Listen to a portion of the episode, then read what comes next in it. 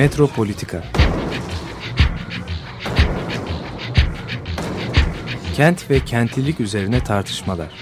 Ben oraya gittiğim zaman balık balık balık balık tutabiliyorum mesela.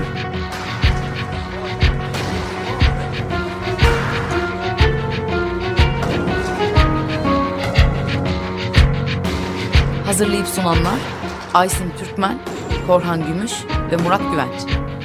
Takusu yok yani. kolay kolay boşaltamadılar. Yani elektrikçiler terk etmedi Perşembe Pazarı.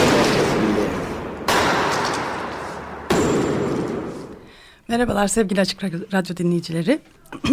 Bugün e, Korhan Gümüş aramızda yok. Biz Murat Güvenç'le bu programı yapacağız. E, aslında bu programa biz bir girizgah yapmıştık 2-3 hafta önce. Boğaz üzerine konuşmaya başlamıştık e, ve Murat Güvenç'le de bir telefonla bağlantı yapmıştık. E, 18. yüzyıldan başladık ve 17. yüzyıla kadar e, gelmiş olan bütün dinamiklerin 18. yüzyılda nasıl çok farklı bir hale döndüğünü anlatmaya başlamıştık. 18. yüzyıl üzerinden devam etmiştik. E, bugün e, siz bizleri dinlerken e, biraz sonra dinledikten sonra biz e, bizimle beraber bu Boğaz gezisini yapmanız için e, web sitemize Facebook sayfamıza e, bir e, video koyacağız ve bir e, görsel olarak da Boğaz'da gezintiye çıkmanızı sağlayacağız. E, programı dinledikten sonra ya da podcast olarak dinleyen e, dinleyicilerimiz e, bizlerle beraber böyle e, Boğaz sahillerinde, Haliç sahillerinde bir gezinti yapabilirler. E, Murat Güvenç'in e, hazırlamış olduğu bir video olacak. E, 18. yüzyıl dediğimizde bir e, kamusal alan oluşumundan bahsetmiştik. Yeni modern e, dinamiklerin başlamış olduğunu anlatmıştık. E, karşılaşmaların olduğu bir e, kalabalıkların oluştuğu yepyeni bir kent mekanı oluşuyor Boğaz özellikle Haliç ve Boğaz'da. Ee, bir anlamda tabii İstiklal Caddesi'ne alternatif ya yani İstiklal Cadde, Caddesi'nin yazlığı gibi, e, evet. sahili gibi e, burası. E, çok farklı etnik gruplardan insanlar e, çok farklı sınıflardan insanlar ve cinsiyetten insanlar ki bu çok önemli. E, artık bir arada olabiliyorlar. Hem Boğaz'da yani suyun üzerinde bir arada olma e, geleneği başlıyor. Hem de e, çeşme etraflarındaki meydanlarda ve bahçelerde e, bağ bahçelerde e, hatta e, haftanın belirlenmiş bazı günlerinde orada buluşmalar oluyor. Mesela pazartesi günü işte kalenderde buluşulacak. Cuma günü işte e, Yeniköy'de buluşulacak gibi böyle her haftanın günü e, belirli toplanmalar e, oluşuyor. Buralardaki artık dinamikler bildiğimiz e, her grubun farklı alanlarda kendi içinde yaşayan cemaatler içinde yaşayan e, toplumsal oluşumdan çok farklı bir şey oluşuyor. Yani tam e, işte Paris'te e, bunun hani hep sembol olarak Paris gösterilir ama e, aslında dünyanın çeşitli yerlerinde de bu başlıyor. Nevski'de başlıyor mesela. İşte Boğaz'da da e, bu bahsettiğimiz karşılaşmaların olduğu, farklı grupların bir araya geldiği, tesadüflerin imkanlı hale geldiği yeni bir kamusal alan hissi başlıyor. Ee, şimdi bir yandan da belki de e, bütün e, modern duygunun e, hani e, başladığı an ama bir yandan da gitgide buralarda bu, bu yaşam alanları açıldıkça modern kontrol teknikleri de onunla birlikte oluşmaya başlıyor. Ki burada da mesela Boğaz'da da e, Yeniçeri pardon Bostancıbaşı e, kurumu oluşuyor. Eskiden sadece e, saray bahçelerini e, düzenleyen e, bahçıvanlar artık Boğaz'ın e, nizamını, intizamını, e, kaydını tutan e, ve neredeyse ahlak polisliği yapan yepyeni bir polis gücüne dönüşüyorlar. E, dolayısıyla bir yandan hani özgür alanlar ve e, yaşamlar açılıyor, birbirlerine açılıyor gruplar. Ama diğer yandan da yeni modern kontrol teknikleri bununla beraber oluşmaya başlıyor. Ki 19. yüzyıla geldiğimizde bu e, yeni modern e, tekniklerin gitgide kurallara, e, belirli işte e, tanzimat fermanına dönüştüğünü görmeye başlıyoruz. Yani daha açık açık çok daha net bir şekilde e, 19. yüzyılda modern denilen şey e, 18. yüzyıldan daha farklı bir şekilde kendisini ortaya koymaya başlıyor. Şimdi biraz e, böyle 18. yüzyıldan 19'a doğru evrilirken e, 19. yüzyılda bu yeni nizamnamelerle işte kurallarla yeni modern e, ve daha tepeden modern kontrol teknikleriyle boğaza neler oluyor yavaş yavaş Hı. biraz da ondan konuşmaya başlıyoruz. Yani şimdi tabii e, yani güzel şey ben e, bütün akademisyenlerin yapıldığı gibi böyle e, yani bir soru sorulduğu zaman o sorunun evveliyatına, o sorun daha evveliyatına, daha evveliyatına gidip akademisyenlerin cevapları her şeyden evvel söz vardı. Den ondan sonra Tanrı dedi ki ışık olsun. Ondan sonra ışık oldu. Ya yani bu tür bir şey yapmak istemiyorum. Senin soruna cevap vermek istiyorum ama kaçınılmaz olarak, kaçınılmaz olarak bir e, söylediklerimin anlaşılması için senin istemediğin yerlere 2-3 tane cümle söyleyeceğim. Yani bu 19'dan evvel neydi, 19'la beraber ne değişti diye. Şimdi 19'dan evvel e, geçen sefer telefonla bağlandığımda da söyledim. İstanbul'un nüfusu aslında uzun bir dönem 300 seneye yakın bir süre 300 bin civarında dalgalandı gitti. Yani 300 bini geçmedi, 350 bini geçmedi. Onun da pek altına düşmedi. 300 binlik bir şehirdi tamam mı? Ama bu modernite senin söylediğin moderniteyle beraber artık Osmanlı Devleti çok büyük çok büyük toprak kayıplarına uğramaya başladı ve yani toplumda Pasarofça. bilmem ne Karlofça, Pasarofça evet, böyle mesela bunlar geliyor. Berlin Anlaşması. Her anlaşmada Osmanlı İmparatorluğu yaşıyor ama yaşamasının bedeli büyük toprakların elden gitmesi. Büyük toprakların elden gitmesinin bizim şehir için ne anlamı var denildiği zaman şu. Göç. Hayır, bir göç. İkincisi de şu. Osmanlıların aslında bir şehir idaresi için ayırdıkları bir bütçe yok. Şehir idaresi tümüyle vakıflar üzerinden e, finanse ediyor. Su, su yolları, köprüler, kanallar, camilerin bakımı, bütün bayındırlık işleri bunlar tamamıyla vakıf üzerinden. E vakıfların parası nereden geliyor? Topraktan geliyor. Toprakları kaybettiğin kaybettikçe bu sefer vakıflar da zayıflıyor. Artık senin İstanbul'da bir vakıfın var ama vakfın gelirini sağlayan topraklar işte bugünkü şey Sırbistan'da orası da elinde elden çıkmış veya eski. E, o, o, o zaman oradan para gelmeyince bu vakıf senin nasıl şey yapsın? Şimdi neyse anlıyorlar ki yenilgilerden sonra bu böyle devam edemeyecek. Yani yani Osmanlı modernizasyonu tanzimatçıların kafasına gelip de e, işte bir fantezi falan değil. Yani o şeyin yaşamın koşullarının zorladığı bir şey. E onlar geldikleri zaman bunun bir iktisadi tarafı var, bir politik tarafı var, bir de teknolojik tarafı da var. Yani ve diplomatik olarak diyorlar ki yani İstanbul artık biz eski ansiyen rejim, eski rejimi biz artık sürdüremeyiz. Burada bir de ben de eklemek için e, şunu söyleyeyim yani bir de bildiğimiz Osmanlı ordusunun da artık modern o e, Prusya orduları yani modern baş, baş edemeyeceği de anlaşılıyor tabii, yani. Hemen görüyorlar bunu yani. yani. Tabii, Hatta ilk görenlerden bir tanesi hayır, büyük ihtimal karşı karşıya hayır, geliyor şöyle, çünkü. Şöyle bir şöyle bir e, izin verirseniz küçük bir e, bununla ilgili bir anekdot var. Bir arkadaşım, çok sevgili bir arkadaşımın hiç unutamadığı bir şey vardı. Yani Osmanlı e, tarihini ben dört defa Allah kelimesini tekrarlayarak söyleyebilirim e, dedi. Nasıl nasıl yapacağım? E dedi yani bu ikinci dünya ikinci Viyana muhaz ikinci Viyana seferine Kuşatmaz. Allah Allah diye gittiler dedi. Ondan sonra Allah Allah, Allah Allah diye geldiler. Yani şimdi bu, bu ne oldu acaba bu 1683'teki bu şeyde ne oldu? E Allah Allah. Yani biz eskiden biz eskiden bunları hepsini yeniyorduk. Şimdi bu sefer ne oldu? Yani tabii o teknoloji, örgütlenme filan. Ve, ve işte, zaten Foucault'un bahsettiği modern dinamiklerin başlangıcı da, da bu Prusya ordularının ordular, düzenlenmesiyle e, tabii, bağlantılı. Tabii, tabii. o yani, ordular, o ordular gelip e, senin nizam e, denilen şey, şey işte yani oluşturup, onu şey yaptığı zaman işte ordunun yeni adı Nizam-ı Cedid. Yeni yeni nizam. Yeni, yeni nizam, yeni, yeni ordu o geliyor.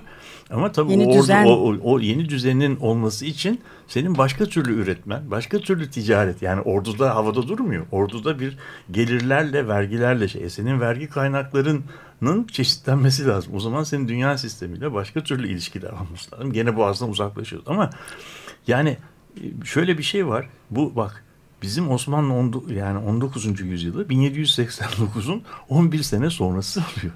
Yani Fransız ihtilali oluyor aynı dönemde. Bir de o var. Bir de o var. Yani bir sürü Şey- değişik milletten Yani grubun bir arada öbür taraf- olduğu. Öbür, Aynen. öbür tarafta da Tabii. başka şeyler oluyor. 1700 Öbür tarafta da kralın kafasını kesiyorlar yani.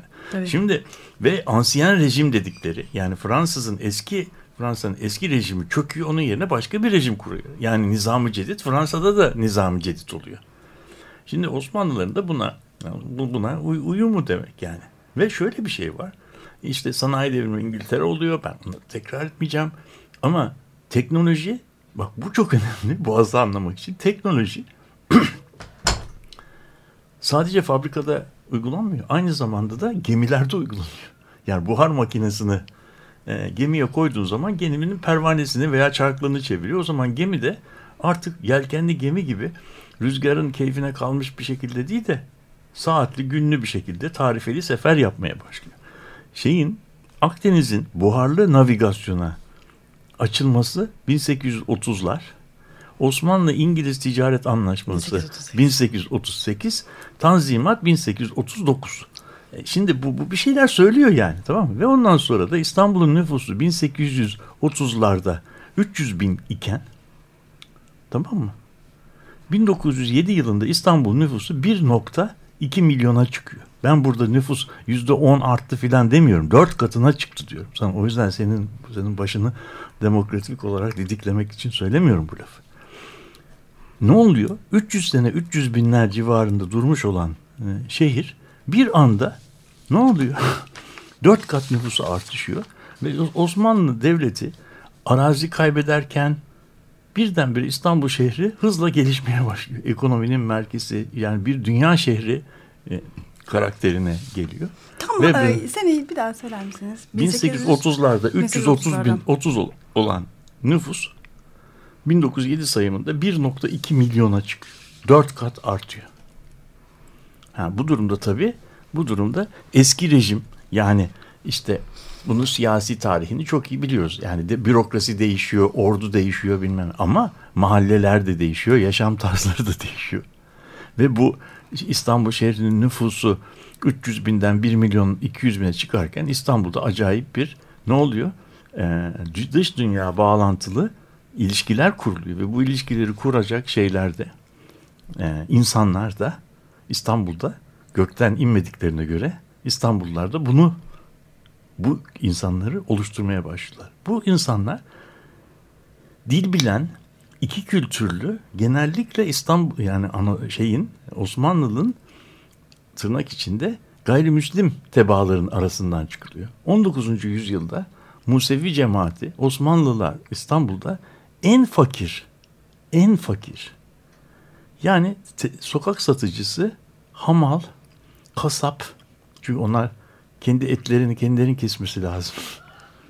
Yani o kasap kürekçi, küçük çerçi filan durumda. Rumların diplomasi, dille ilgili muazzam bir birikimleri var. Keza Ermenilerin de tamam? Ve bu 3-4 cemaat de- içerisinden bu dış, dış dünya ilişkilerine bağlı olanlar tarihi yarımadadaki e, evlerini, yerlerini terk ederek İstanbul'un şeyin Haliç'in karşı tarafında bir yere yerleşiyorlar. Burada gene bir parantez içinde bir de dünya ticaret dengesi de Ee, değişmeye değişiyor. E, başlıyor tabii, yani. işte, tabii. Hakikaten e, tüketime yönelik yeni bir e, hani Niye- global ni- ticaret ni- başlıyor. Niye? Çok basit. Çünkü çok basit. Sen bunu üretirsen, Tabii. sanayi devrimde üretirsen ama satamazsan. Tabii.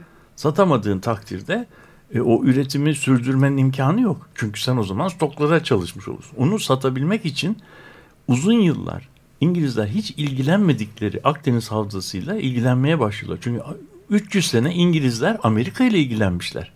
Akdeniz onlar için ilginç bir yer değil ama buharlı navigasyon Akdeniz'i de tekrardan dünya sistemine katma imkanı veriyor. Hatta burada kolonyalizmi de düşündüğümüz zaman aslında kolonyalizm Değil mi? sadece Değil. üretim yapmak için değil, tüketici üretmek için bir araç. Yes. Yani sattı, ya ürettiğini satabileceğin nüfusları oluşturman gerekiyor. Yes.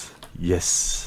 Evet bu tam da bunun için oluyor. Ve bu, buna geldiği zaman da Yani o şey- 200 yıl Ha. aslında yani 150 bahsettiğimiz yani 130 yüz e, yıldır aslında çok ciddi bir şekilde yepyeni bir tüketim, e, alışveriş, e, kü- nesneler kültürü oluşmaya e, tam başlıyor. yaşam tarzı. Porselenler Ha. geliyor. Yani hani hakikaten bütün dünyada dolaşmaya başlayan artık e, nesneler farklılaşıyor. E, Eskiden sadece ipek gelirken artık bin, bin bir çeşit Ve- ipek tabii, geliyor. ve geldiği zaman da geldiği zaman da yerel üretimde artık onlara rekabet edemeyenler ortadan kalkıyor ve bazı modalar, bazı bezler, bazı şeyler birdenbire ne oluyor? Bir global e, marka haline geliyor. Artık dokuma e, İngiliz dokumasının çeşitli e, şeyleri e, mesela Prince de Galles denen şey Prince de Galles denen şey Galler yani Prince of Wales demektir Fransızca.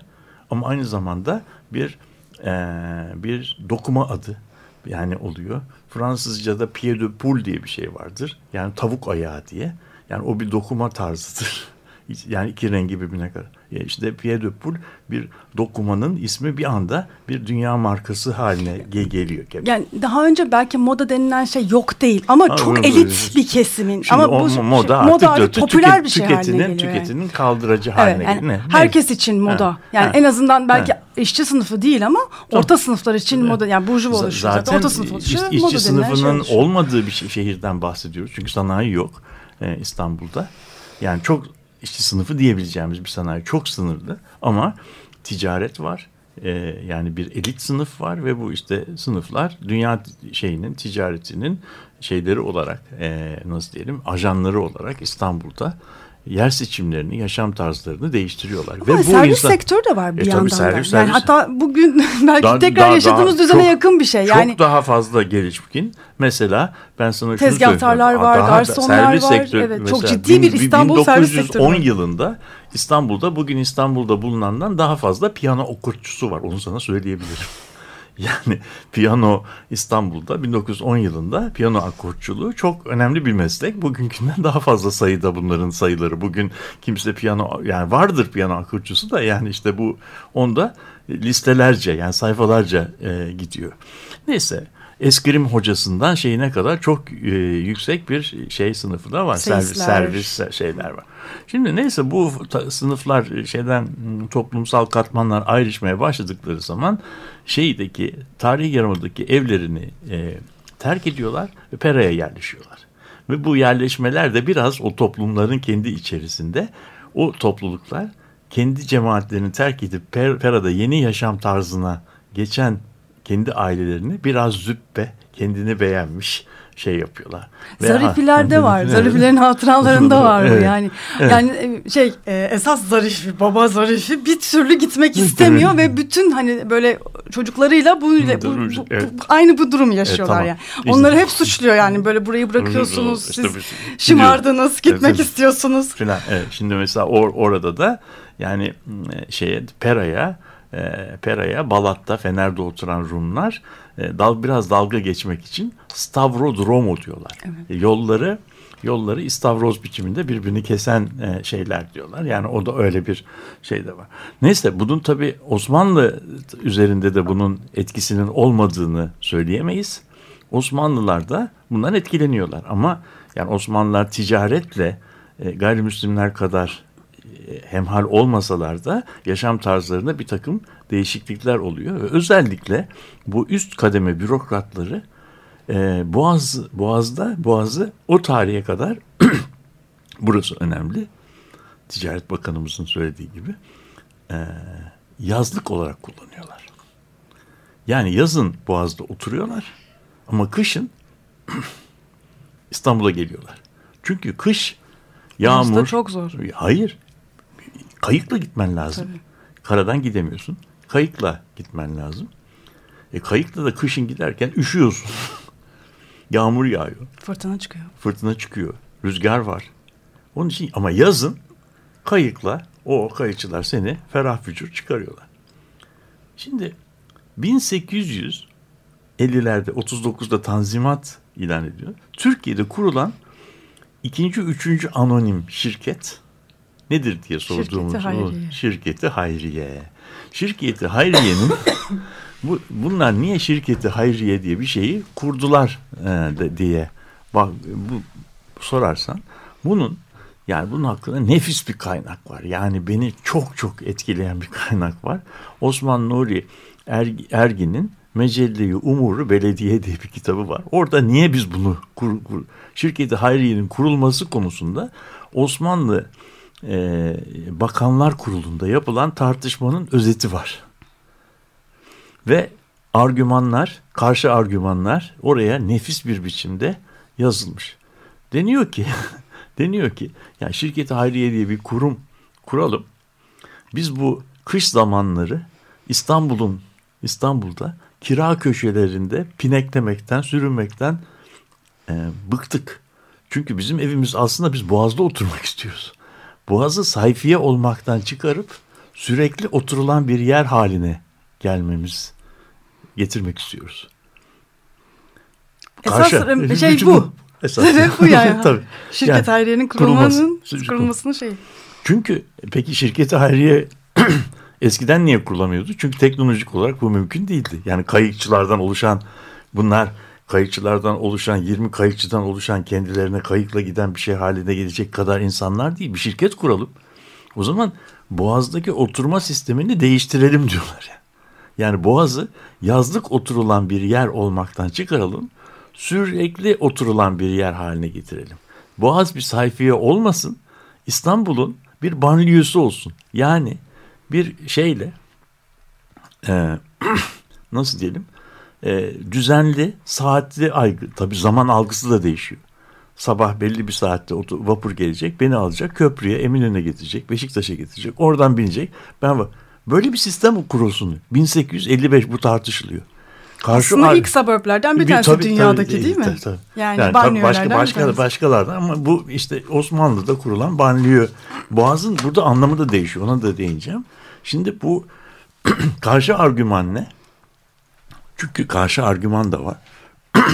Deniyor ki güzel siz bu şeyi yapacaksınız. Vapur şirketi kuracaksınız. Ama Boğaz'da bir sürü kayıkçılar var. Onlar ne olacak? İşsiz kalacak. Hepsi ölecekler mi?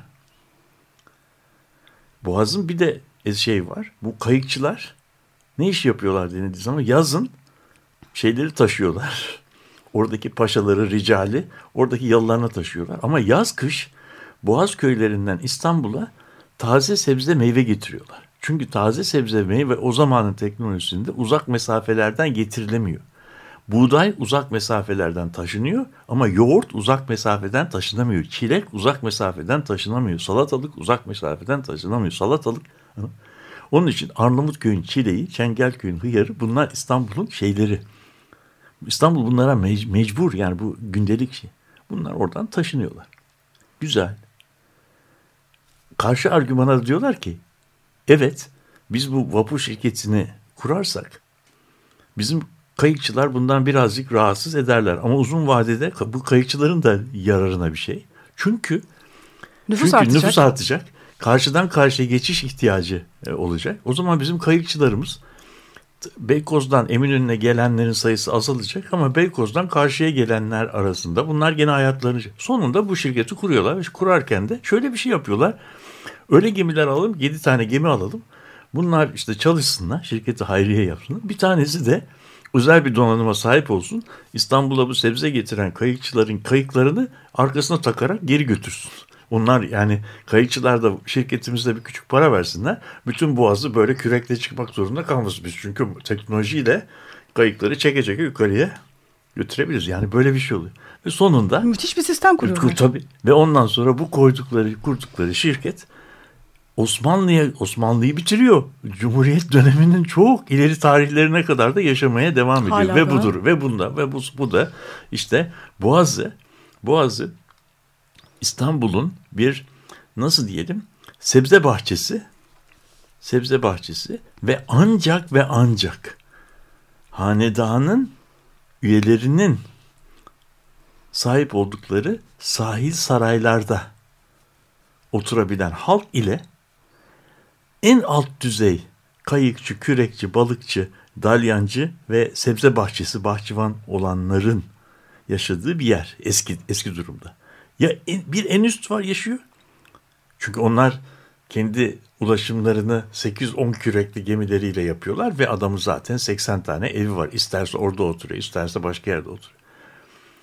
Ama orta sınıf, üst orta sınıf, yönetici kademe onun orada evleri var ama yani ancak yazın oturabiliyorlar. Kışın oturamıyorlar.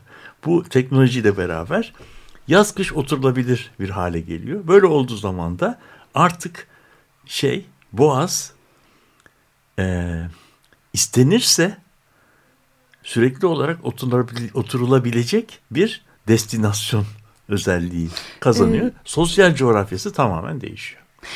Tam hangi e, sene? 1800. 55'te bu kuruluyor. Peki şey e, e, padişah ne zaman geliyor? O da çok O, ilginç. o da o da o da 1856'da da o padişah gel- geliyor. Yani padişah hani- saray bu tarafa geçiyor. Saray geçiyor. Saray evet. geçi saray bu tarafa Tamamen geçiyor. geçiyor. Saray- Yani bu da çok tabii, büyük tabii. bir şey Tabii, tabii. saray sarayın, Sarayın geçmesi, muazzam, muazzam bir şey. Yani hani arda arda olması da herhalde Tabii. hiç tesadüf Tabii, değil. Saray, saray geçtikten sonra başka bir şey oluyor. Adına Teşvikiye denen mahalle kuruluyor. Teşvikiye üst bürokratların oturmasına e, tahsis edilen bir mahalle. Yani prensler, şeyler ve o o mahallede yaşam başlasın diye bir çeşme, bir cami, bir de karakol var. Bugün bunların hepsi aynı tarihte yapılmış. Yani bunlar orada yaşamın başlaması için. Bir tık alt kademe bürokratların sarayın etrafında yaşaması için ne yapılıyor? Akaretler. Akaretler de saraya, değil mi? Sarayda çalışan e, memurların yaşaması için yapılan bir takım lojmanlar. Akaret kira demek yani. Onlar da aynı zamanda e, şey kiralarını da saraya veriyorlar. Bunun üzerine başka bir şey de oluyor. Saray oraya geldikten sonra acayip bir iş yaratıyor. Çünkü sarayın bir sürü arabaya ihtiyacı var. Onun için Beşiktaş ve Ortaköy'de e, ki halk bu sarayın at yani araba, fayton nakliyatında uzmanlaşıyor ve orada oralar e, araba yani bü- büyük bir araba trafiği başlıyor. Şehirle saray arasında. Onun için eski zamanımızda bizim e, bizim şeyde Beşiktaşlıları kızdırmak için halk arasında futbol şeylerinde arabacılar derlerdi. Yani bunlar arabacıdır. Arabacı milletidir. Ee, Hakikaten da- arabacılar da- çünkü. Yani ara- araba, yani araba çünkü arabanın biri geliyor biri gidiyor yani o zamanki metro olmadığına göre tamam. Bir de bunun arkasında hafif bir kıskançlık da var. Arabacılar aslında Beşiktaş ve Ortaköy ahalisi yemek pişirmiyor. Onların yemekleri saraydan geliyor. İnsanlar da bunu kıskanıyorlar. Yani bu şekilde aynı zamanda bir loyalty de yani bir sadakat de nasıl diyelim şey yapıyor. Yani saray, onlar sarayın kapı komşuları. Anlatabildim mi? Yani bun, bunlar kuruluyor. E bunlar kurulduğu zaman bu sistemin bir tık dışında olan bürokratlar, paşalar, emekliler onlar da Boğaz'da şey yap ve o eski yalılar bu sefer sürekli oturulan rezidanslara şey ve vapurlar 19. yüzyıldaki şeylere bakarsan yandan çarklı boğaz vapurları sürekli olarak boğazı bir aşağı bir yukarı tarifeli olarak e, işleyerek e, onları hem karşı karşıya hem de şehirle ilişkisini kuruyor. Boğaz vapurlarının bazıları ekspres vapurlar idi benim çocukluğumda. Bir yerden başlar iki noktaya veya üç noktaya uğrayıp Anadolu kavağına, Yeniköy'e, Sarıka'da bazıları da dilenci vapuru derlerdi. Her tarafı. Her tarafı. O, o, bir tarafa gider, karşıya geçer böyle. O işte aynı zamanda Boğaz'a yerel e, taşıma hizmeti veren bir vapur. Bu dönemde elimizde 1900 1900'lerin başındaki İstanbul haritaları var. Boğaz'ın anlayabilmemiz için bu yerleşme başlıyor ama çok ilginç bir şey var. 1927 yılında elimizde haritalar var. Bu Boğaz köylerini birbirine bağlayan karayolu yok. Yani karadan bir yerden bir yere gitme. Yani Vaniköy'den Çengelköy'e, Çengelköy'den bilmem Paşabahçe'ye gideyim karadan dediğin zaman bu bir macera. Çünkü karadan gidemiyorsun. Dağları taşları aşman lazım. Bir de tepeler hep değil mi? Tepeler. Yani böyle Evet, dümdüz evet. bir şey, İşte yok orada. on- onun için sadece karayolu Boğaz'da o tarihte yalıların önünde var. O da çok e, dar. Dar. O, o yolda ne biliyor musun? O yolda aslında arabalar gitsin diye değil. Yaya yolu. Hayır. O yalıların önündeki yollar da akıntıya kapılıp taşlara toplara e, şey yapacak gemileri kurtarmak için Yedekçilerin. yedekçi yolu. Onlar da ken- orası da kamu alanı da öyle bir şey. Ve 1927 elimizde haritaları var. Bu yolla, yol ağlarını yaptığımız zaman yol ağları karadan birleşmiyor, denizden birleşiyor.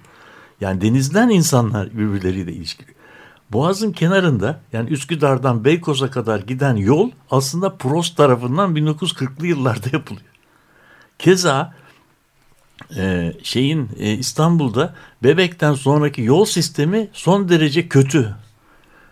Şeye Büyükdere'ye aslında karadan değil de tepeden gidiliyor. Onun için e, Levent'in oradaki caddeye Büyükdere Caddesi deniyor. Çünkü Büyükdere'ye giden yol dağın tepesinden gidiyor. Kıyıdan gidilmiyor. An- anlatabildim mi? Şimdi böyle olduğu zaman da bizim boğazımız eskiden İstanbul'un e, sebzesini sağlayan ve ancak çok ve çok üst kademe bürokratlarının oturduğu bir yer olmaktan çıkıp sürekli oturulan bir yere gidiyor. Ve bütün 19. yüzyılın sonuna geldiğimiz zaman da Boğaz'ın en ihtişamlı halini e, geliyor. Şimdi Boğaz'ı burada bırakacağız. Müziğimizi dinleyeceğiz. Ondan sonra devam edeceğiz. 20 nasıl? Onu Boğaz'ın bir de çöküşü var. Ee, şimdi bu e, görkemli zamanlarına da atıfta bulunan bir şarkı dinliyoruz. George Ellison'dan Long Time Ago, we Ago were fa- We Were Fab.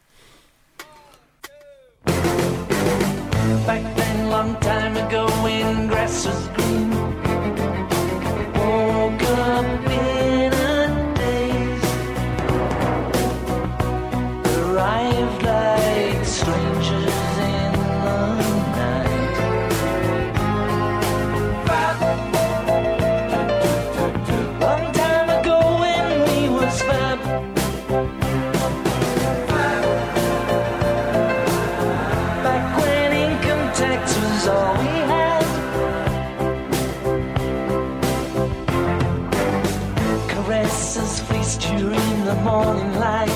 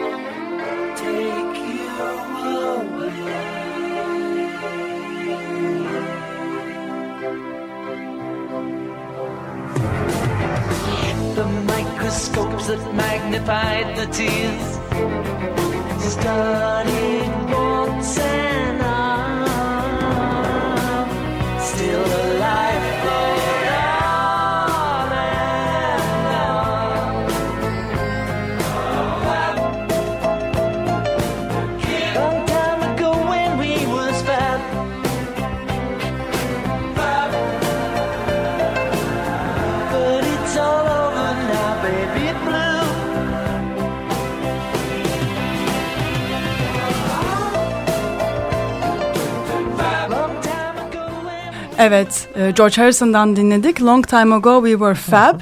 E, tabii e, iki e, imparatorluğun benzeşen e, tarafları var.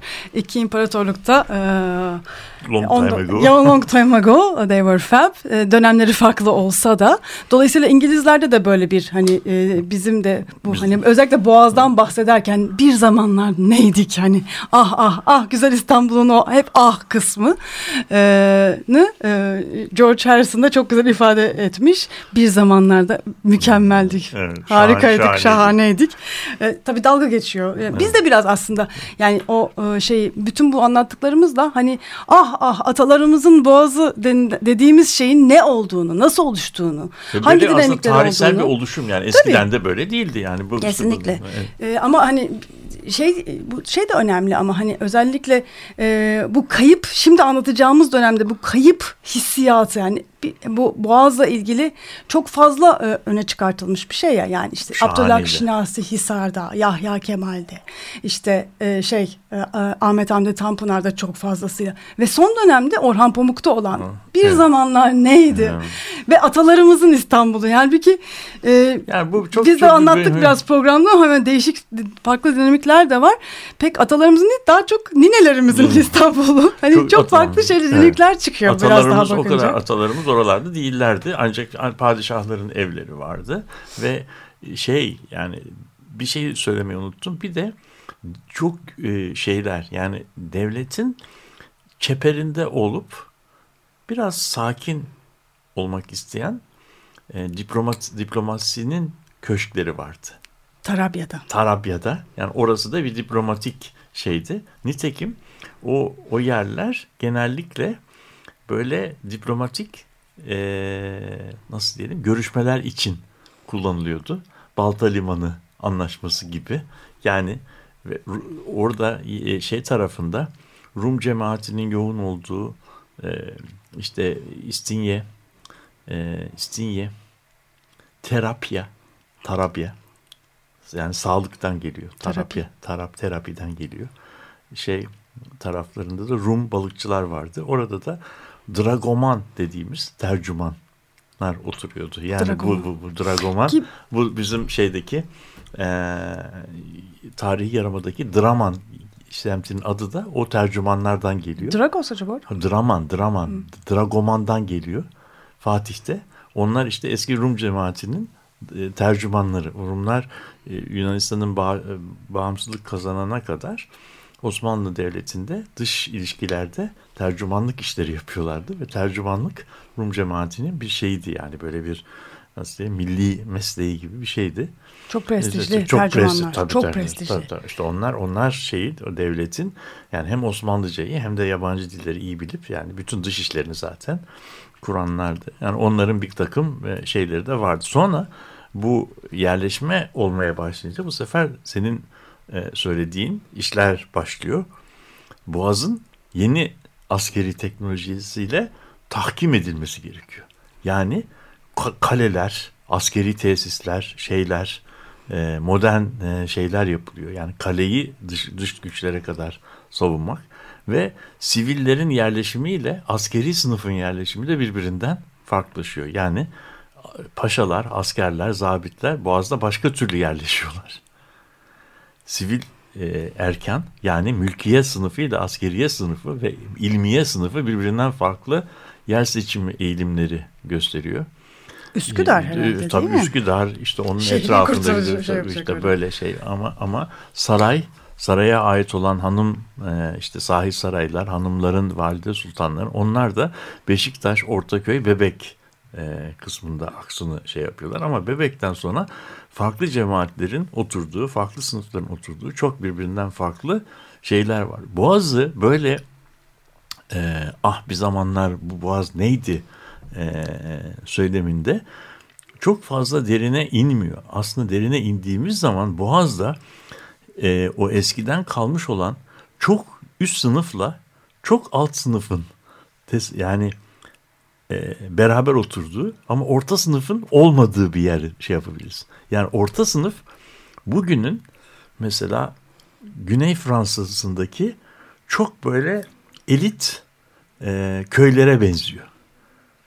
Villeneuve, Avignon civarında işte bu araba yarışçılarının, tenis bilmem e, şampiyonlarının, devlet adamlarının villalarının olduğu kırsal alanda tamam mı? Ama çok fakir köyler. Onların orada villaları var. Onlar o villalarına geliyorlar. Yılda nasıl diyelim 20 gün kafalarını dinliyorlar. Sonra tekrar gidiyorlar. Paris'e gidiyorlar. Ama oranın yerel halkı da çok fakir. Boğaz'da da buna benzer bir yapı var. Boğaz'da yaşayanlar sürekli yaşayanlar arasında iki grup var. Bir tanesi o bizim Osmanlı ricali dediğimiz yani yüksek bürokratlar. Onların evleri var. Artık sonra zaman içerisinde bu yaşam tarzı biraz daha alt sınıflara yayılıyor. İşte Kuzguncuk, Ortaköy gibi yerler şeye şehirle düzenli e, vapur bağlantılarına sahip olduğu için yani sürekli oturulan banliyölere dönüşüyor. Ve banliyöleşme İstanbul'da İngiltere'de olduğu gibi tren yolu üzerinden değil, Vapur. vapur üzerinden oluyor. Vapur üzerinden. Şey Bu de- tren çok geç. Asya yakası da öyle. Tabii Asya, Asya. Yani tren olabilmesi için oradan tren trenle beklemek gerekiyor. Ama trenden evvel Boğaz'ın yani Boğaz'ın banliyöleşmesi Anadolu yakasının banliyöleşmesinden en azından 50 sene önce şeyin e, Anadolu yakasında banliyönün kurulması için işte İstanbul-İzmit tren yolunun yapılmasını bekliyoruz. O yol yapıldıktan sonra ancak insanlar vapurla e, şeye geçip Haydarpaşa'ya geçip o banliyö duraklarının etrafındaki kendi köşklerine gidiyorlar. O çok geç bir tarih ama Anadolu'nun yani Anadolu yakasının şeyi e, avantajı ile dezavantajları var. Anadolu yakasında düz arazi Boğaz'a göre çok daha fazla. Yani orada geniş yerlere yayılabiliyorsun ama havası Boğaz kadar serin ve havadar değil. Onun için çok büyük şeyler alan e, böyle çok büyük çiftlikler alabilecek kendilerine böyle köşk arazileri alabilen Osmanlı şeyleri mesela İstanbul belediye reisi olan dönemin Rıdvan Paşa Erenköy civarında kendine muazzam bir yer alıyor.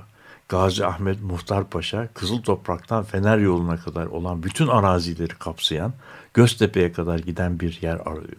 Dönemin çok büyük arazi spekülatörü ve şeyi olan Tütüncü Mehmet Efendi Göztepe, Göztepe semtini satın alıp parselleyip orada kendine bir yaşam şey yapıyor. Ama bunlar yani büyük araziler var orada ve bunlar da genellikle tren istasyonlarının etrafında oluyor. İki tren istasyonlarının arasında da büyük boşluklar var. Halbuki Boğaz'da bu kadar bol arazi yok. Boğaz'da doku birbirine bitişik. E, Çünkü olabilecek şey düzlükler çok e, sıra. Onun için Boğaz'daki yaşam başka türlü. E, Anadolu yakasının şeyi de başka türlü oluyor. Şimdi bu e, si- sivil mimariden biraz bahsettik ve askeri mimaride mesela işte Üs- Üsküdar'da e, kışlanın e, kurulması, e, Kuleli Askeri Lisesi'nin or- Tabii. oralarda olması. Şimdi e, bir, bir de e, Abdülhamit devrinde gördüğümüz kamu binalarının oraya yerleştirilmesi söz konusu. İşte gar yapılıyor ve hani şehrin girişi yani Haydarpaşa garını koyuyor. Diğer yanda işte üniversiteyi kuruyor. Oraya e, hastaneyi kuruyor. Yani e, 20. yüzyılın hat 19. yüzyıl sonu diyelim o modernleştirici kurumlarını da gene Boğaz'a yerleştiriyor. Boğaz'ın, heybetiyle. Boğaz'ın ucuna bak. Burası Bo- çok ha, önemli. Burası evet, çok evet. önemli. Boğaz bizim dediğimiz, bildiğimiz Boğaz klasik Boğaz aslında Üsküdar'da bitiyor. Yani Haydarpaşa, Kadıköy dediğimiz yer uzun yıllar Boğaz'ın hemen devamı olmasına rağmen orada yerleşme çok zayıf. Bunun sebebi şu. Çok basit bir şey. Bunun sebebi şu. Orası orası İstanbul'da Lodos'a açık bir yer. Dalgalar Kadıköy. var gibi. Lodos'a açık bir yer. Ve or- orada bakarsan Moda burnundan Salacak'a kadar sahil böyle çok dik iniyor sahile. Ve oraları bütün denize dalgalar malgalar açık. Ve insan Ee, vapurun geçmesi bile çok zor, değil mi? Tabii. Tekneler çok- hala çok zorlanır orada. Evet, şimdi doğru. O yüzden o dönemin oranın o senin söylediğin işin olabilmesi için çok büyük bir yatırım yapılması gerekiyor. Çok büyük bir yatırım dediğimiz şey de ne biliyor musun? Haydarpaşa'nın önündeki dalga kıran. Haydarpaşa Haydarpaşa istasyonunu yapabilmek için uzun süre tartışıyorlar. Acaba buraya bir dalga kıran mı yapsak? Ve istasyonu bugünkü Haydarpaşa'nın olduğu yere mi yapsak? Yoksa bir tünel yapıp Haydarpaşa'yı istasyonu Üsküdar'da mı yapsak? Çünkü Üsküdar daha Üsküdar'da yaparsan dalga kıran yapmak zorunda kalmıyorsun. Orası orası orada gemiler kolaylıkla yanaşabilecek hem de şehre daha yakın olacak. Fakat sonunda tartışmalar sonunda Üsküdar'da genişleme imkanının Kadıköy tarafı kadar olmadığını şey yaparak diyorlar ki biz bu dalga kıranı yapalım. Dalga kıranı yaptığımız andan itibaren Haydarpaşa'ya gemiler çok rahat yaraşmaya başlıyor. Haydarpaşa'ya hem tren geliyor hem vapur geliyor. Haydarpaşa'ya hem tren hem vapur geldiği zaman Kadıköy'de Kadıköy'de de bir dalga kıran yapıyorlar. Bugünkü e, bu şeylerin deniz otobüslerinin yanaştığı iskele eski evlendirme dairesinin olduğu o kısım şeyde bir e, Kadıköy'ün o şey iskelenin olduğu yerde bir de bir şey yapıyorlar. Dalga kıranla o ikisini yan yana getirirsen Kadıköy'ü artık şeyden dalgadan koruyorlar. Böyle olduktan sonra Kadıköy tarafı senin söylediğin gibi şeyler işte e, kışlalar, e, Haydarpaşa Lisesi yani tıbbiyeyi şahane, ondan sonra numune hastanesi, ondan sonra Haydarpaşa Garı ile beraber Kadıköy aslında Üsküdar'ın ve Boğaz'ın e, Anadolu yakasının bir devamı haline geliyor. Tabii geldiği andan itibaren de İstanbul'un banliyöleşme sürecinin Çok hızlandırıyor. çok hızlandırıyor. E, o zaman trenin gelmesiyle aslında bütün bu kurumların Yes, gelmesi. Yes. Yani o zaman o zaman e, o zaman ne yapmış oluyoruz? Yani şeyin tarihi e, Boğaz'ın tarihi Yeni tarihi, son yeni dönem tarihi. e, bu yeni şeylerle Boğaz e, modaya kadar uzanır. Modayı bir e, üst kademe yerleşimi haline getirir. İşte İngiliz aileleri falan o zaman artık Boğaz'da yer kalmamış. Bütün her taraf yalılara kapılmış ama modada en az Boğaz kadar manzaralı güzel bir yer ve deniz ulaşımı da artık emniyetli.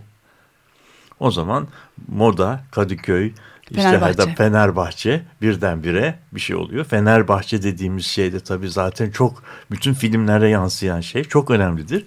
Fenerbahçe de şuradan çıkıyor. Fenerbahçe aslında modada yer kalmayınca herkes o tarafta yerleşmek istiyorlar ama Fenerbahçe'yi de gözlerine kestiriyorlar ama Fenerbahçe'ye gidersen Fenerbahçe'de vapurun yanaşacağı yer yok. Bir de şehre ulaşım biraz zor. Onun üzerine bu Botter ailesi ki sarayın şeyi aynı zamanda da terzisi bir ricada bulunuyor. Diyor ki biz bu şeyde oturmak istiyoruz ama tren yok. Öbür taraftan kolay onlar modalılar hemen Kadıköy'den vapura biniyorlar. Ve onun üzerine bir irade-i şahane çıkıyor yani ve Pendik'e kadar giden yoldan bir küçük hat ayrılıyor. O hat tıngır mıngır şeye gidiyor. Fenerbahçe'ye gidiyor. Tren, Fenerbahçe'ye tren götürüldükten sonra Fenerbahçe'de bu villalar hızla yapılmaya başlıyor. O ayrıldığı yere de Fener yolu deniyor. Oranın Fransızca adı da bifürkasyon. Yani Fener'e giden yol. Bifurcation. Yani Fener'e giden yol aynı zamanda da şeyin Fenerbahçe'nin e, banliyöleşme tarihinin şeyi oluyor. Başlatıcısı oluyor. Demek ki ulaşım teknolojisi şey e, dünya sistemindeki konum yerli e, sosyal yapı hepsi birer bir arada bir araya gelip bizim bugün boğaz dediğimiz şeyin şekillendiricisi oluyorlar. E, şimdi 1830'larda 1 milyon 200 bin Bin olan 1300 bin olan 1830'da 300 bin olan şehir yok. Bin, 1830 1830'da 330 bin olan şehir, Şehir.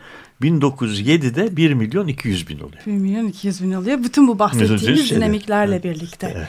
Ve Yani 1900 bunlar Fenerbahçe'nin kuruluşu işte 1 milyon 200 bin olmuş bir şehrin barlıyorsu. Ki dünyadaki e, o zamanki en e, kalabalık şehir de 2000, 2 işte- milyon. işte 2 milyon. Paris ka- değil mi? Evet, en, evet. daha, Daha- yani daha o yüzden belki 1 milyon olabilir. 200 bin çok, Çok büyük, büyük, çok- bir çok- nüfustan tabii, bahsediyoruz. tabii, tabii. Dünyanın En en büyük. büyük 5 Yani şehrinden tabii, bir tabii. tanesinden bahsediyoruz. Evet, yes. Ee, şimdi e, çok az maalesef zaman kaldı ama şimdi bu da bu bütün e, e, 150 yıllık süreç 1917'de aslında e, başlıyor değil mi? Çöküşe geçmeye İşte başlıyor tabii İstanbul. yani Çünkü işte- Boğaz denilen şey esas Evet. hani bu deniz yoluyla bağlantılı ve Yani Rusya ile bağlantılı zaten- olduğu Rusya için dünya Rus- sisteminden kapandığı Evet. zaman artık e, yani bu sefer İstanbul şeyini kapatıyor.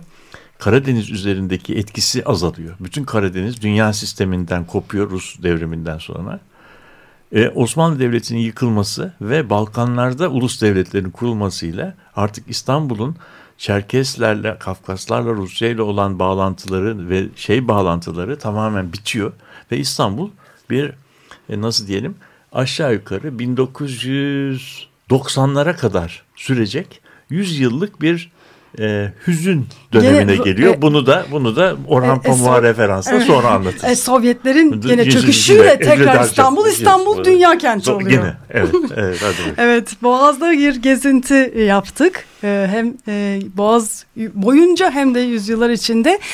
Bu e, bahsettiğim, programın başında bahsettiğim e, web sitesini de e, Facebook'ta e, takip edebilirsiniz. Programın sonuna geldik maalesef. İyi haftalar diliyoruz. Görüşmek üzere.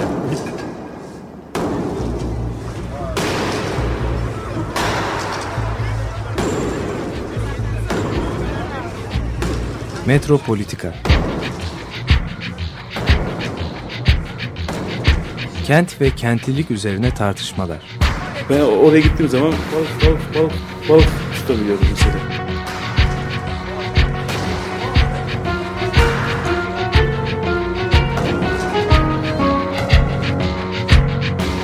Hazırlayıp sunanlar Aysin Türkmen, Korhan Gümüş ve Murat Güvenç. Takusuyor ki. Kolay kolay boşaltamadılar. Yani elektrikçiler terk etmedi Perşembe Pazarı merkezini. Açık Radyo program destekçisi olun. Bir veya daha fazla programa destek olmak için 212 alan koduyla 343 41 41